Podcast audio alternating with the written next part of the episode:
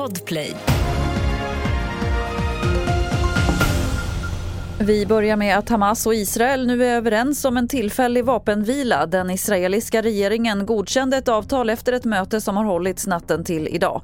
Dessutom ska runt 50 personer som hålls som gisslan av Hamas släppas mot att Israel går med på en fyra dagar lång paus i striderna. Men när den blir av är oklart. I Göteborg avbröt statsminister Ulf Kristerssons frågestund av burop och kritiska ord från pro-palestinska demonstranter igår. Kristersson var på en bar för en politisk frågestund som skulle vara som en informell after work tillsammans med finansminister Elisabeth Svantesson.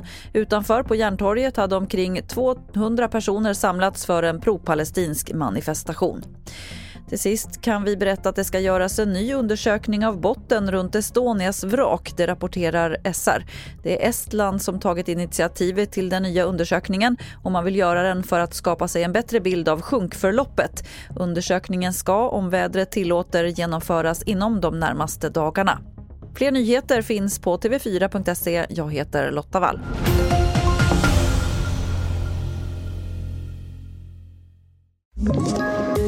Ett poddtips från Podplay. I fallen jag aldrig glömmer djupdyker Hasse Aro i arbetet bakom några av Sveriges mest uppseendeväckande brottsutredningar. Går vi in med hemlig telefonavlyssning och, och då upplever vi att vi får en total förändring av hans beteende. Vad är det som händer nu? Vem är det som läcker? Och så säger han att jag är kriminell, jag har varit kriminell i hela mitt liv men att mörda ett barn, där går min gräns. Nya säsongen av Fallen jag aldrig glömmer på Podplay.